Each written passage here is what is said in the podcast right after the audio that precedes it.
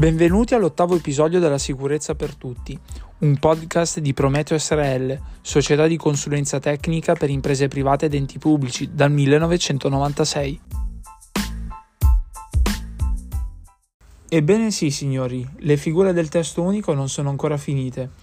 Non si poteva concludere il discorso non parlando dell'RLS, i rappresentanti dei lavoratori per la sicurezza. L'RLS è una figura molto delicata, infatti io dico sempre ai lavoratori che bisogna sapere chi è e avere come riferimento quella persona che ricopre questo ruolo. Molti la vedono come una perdita di tempo, una figura che non serve, ma credetemi, serve come. Lo dice la parola stessa, rappresenta i lavoratori ed è per quello che dico sempre che ogni singolo lavoratore deve sapere chi è il proprio RLS, ovviamente se è eletto. L'RLS può risolvere tante situazioni che si possono evolvere all'interno del luogo del lavoro. Questo però succede solo se ogni singolo lavoratore contribuisce a rendere più sicuro il proprio luogo di lavoro. Spesso i lavoratori non segnalano le problematiche, anche se dovrebbero segnalare a chi di dovere cosa c'è che non va, anche perché l'RLS può prendere tutte le segnalazioni e portarle alla riunione periodica facendole presenti al datore di lavoro e all'RSPP. Benissimo, iniziamo ad addentrarci sempre di più nella sicurezza e a capire più nel dettaglio chi è il rappresentante dei lavoratori per la sicurezza. Andiamo all'articolo 2, definizioni, titolo 1, principi comuni del decreto legislativo 8108, lettera I. Il rappresentante dei lavoratori per la sicurezza è la persona eletta o designata per rappresentare i lavoratori per quanto concerne gli aspetti della salute e della sicurezza durante il lavoro. Avete capito bene?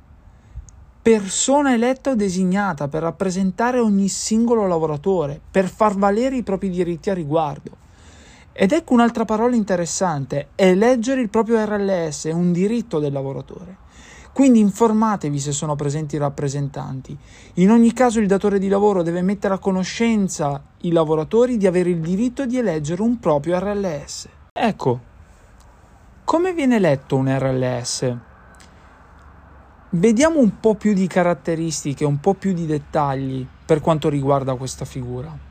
Quindi andiamo all'articolo 47 del decreto legislativo 8108.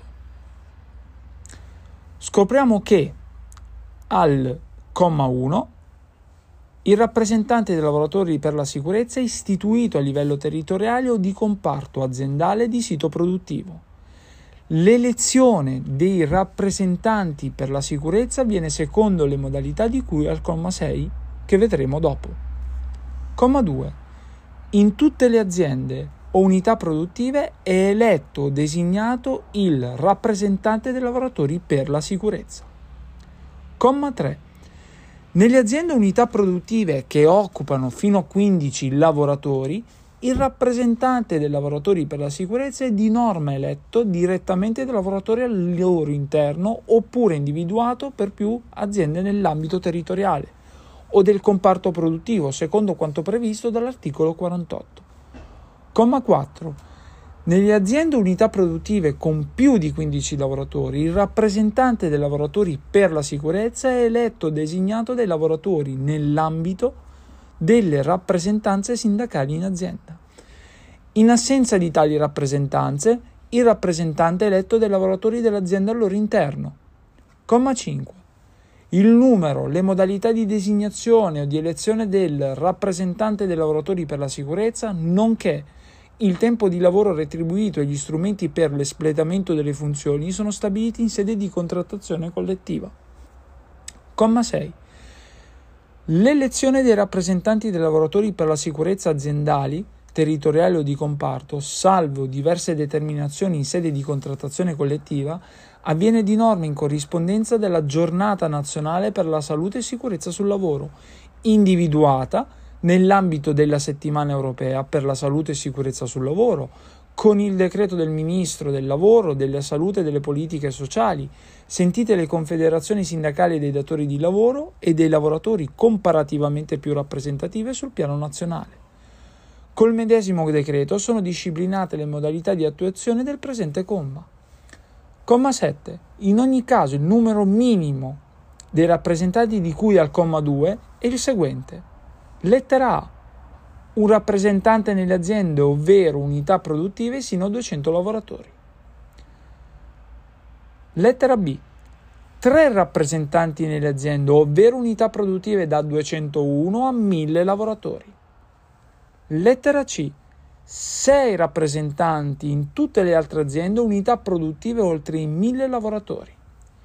In tali aziende il numero dei rappresentanti è aumentato nella misura individuata dagli accordi interconfederali o dalla contrattazione collettiva. Comma 8. Qualora non si proceda alle elezioni previste dai commi 3 e 4, le funzioni dei rappresentanti dei lavoratori per la sicurezza sono esercitate dai rappresentanti di cui all'articolo 48 e 49. Difatti, quando parliamo dell'articolo 48 e 49, possiamo citare i rappresentanti dei lavoratori per la sicurezza territoriale e i rappresentanti dei lavoratori per la sicurezza di sito produttivo. Vi invito a ehm, darci un'occhiata e eh, a leggere quanto scritto. Comunque, vi siete mai chiesti cosa fa l'RLS oltre a rappresentare i lavoratori? Questo lo, questo lo possiamo scoprire all'articolo 50, le attribuzioni del rappresentante dei lavoratori per la sicurezza. Quindi cosa fa l'RLS? Lettera A. Accede ai luoghi di lavoro in cui si svolgono le lavorazioni. Lettera B è consultato preventivamente e tempestivamente in ordine alla valutazione dei rischi, all'individuazione, programmazione, realizzazione e verifica della prevenzione nell'azienda unità produttiva. Lettera C. È consultato sulla designazione del responsabile e degli addetti al servizio di prevenzione, all'attività di prevenzione incendi, primo soccorso, all'evacuazione dei luoghi di lavoro, medico competente. Lettera D è consultato in merito all'organizzazione della formazione di cui all'articolo 37. Lettera E riceve le informazioni e la documentazione aziendale inerente alla valutazione dei rischi e le misure di prevenzione relative, nonché quelle inerenti alle sostanze e alle miscele pericolose, alle macchine, agli impianti, all'organizzazione agli ambienti di lavoro, agli infortuni ed alle malattie professionali. Lettera F riceve le, le, informazioni provenienti dai servizi di vigilanza. Lettera G riceve una formazione adeguata e comunque non inferiore a quella prevista dall'articolo 37. Lettera H promuove l'elaborazione, l'individuazione e l'attuazione delle misure di prevenzione idonee a tutelare la salute e l'integrità fisica dei lavoratori. Lettera I formula osservazioni in occasione di visite e verifiche effettuate dalle autorità competenti dalle quali è di norma sentito. Lettera L. Partecipa alla riunione periodica prevista dall'articolo 35 del testo unico della sicurezza. Lettera M. Fa anche proposte in merito all'attività di prevenzione. Lettera N. Avverte il responsabile dell'azienda dei rischi individuati nel corso della sua attività Lettera O. Può fare ricorso alle autorità competenti qualora ritenga che le misure di prevenzione e protezione dai rischi adottate dal datore di lavoro o dai dirigenti e i mezzi impiegati per attuare non siano idonei a garantire la sicurezza e la salute durante il lavoro. Fa una serie di cose che aiuta ogni singolo lavoratore a migliorare l'ambiente lavorativo e quindi cercare di creare un ambiente sempre più ergonomico. E come ultima cosa, l'RLS chi può farlo? E se eletto, deve frequentare dei corsi di formazione? Direi proprio di sì. Anche l'RLS deve essere sottoposto alle lezioni noiose sulla sicurezza. Molte persone queste cose le definisce noiose, ma penso che siano tutt'altro che noioso. È per il nostro bene ed è anche per promuovere al meglio la cultura della sicurezza nei nostri luoghi di lavoro. Ritornando a noi, l'RLS può essere anche un qualsiasi lavoratore, seppur ovviamente eletto dai lavoratori, ma non sempre è così, cambia anche a seconda della realtà aziendale e dalle situazioni che si presentano. Ad esempio, se si decide di eleggere un rappresentante dei lavoratori per la sicurezza territoriale o di sito produttivo, eccetera, eccetera. Possiamo comunque concludere che secondo l'accordo Stato-Regioni l'RLS deve frequentare un corso di formazione di 32 ore con aggiornamento annuale che varia fra le 4 o le 6 ore a seconda dell'organizzazione e numero del personale impiegato all'interno dell'azienda. Un numero inferiore a 50 quindi saranno 4 ore di aggiornamento, superiore a 50 6 ore di aggiornamento. L'incarico ha una durata triennale. Quindi invito tutti i lavoratori a conoscere il proprio RLS se presente e ai datori di lavoro a mettere a conoscenza i lavoratori che hanno il diritto di eleggere il proprio RLS.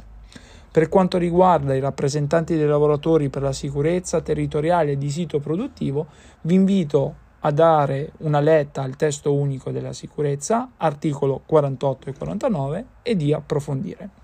Grazie a tutti, alla settimana prossima, ciao!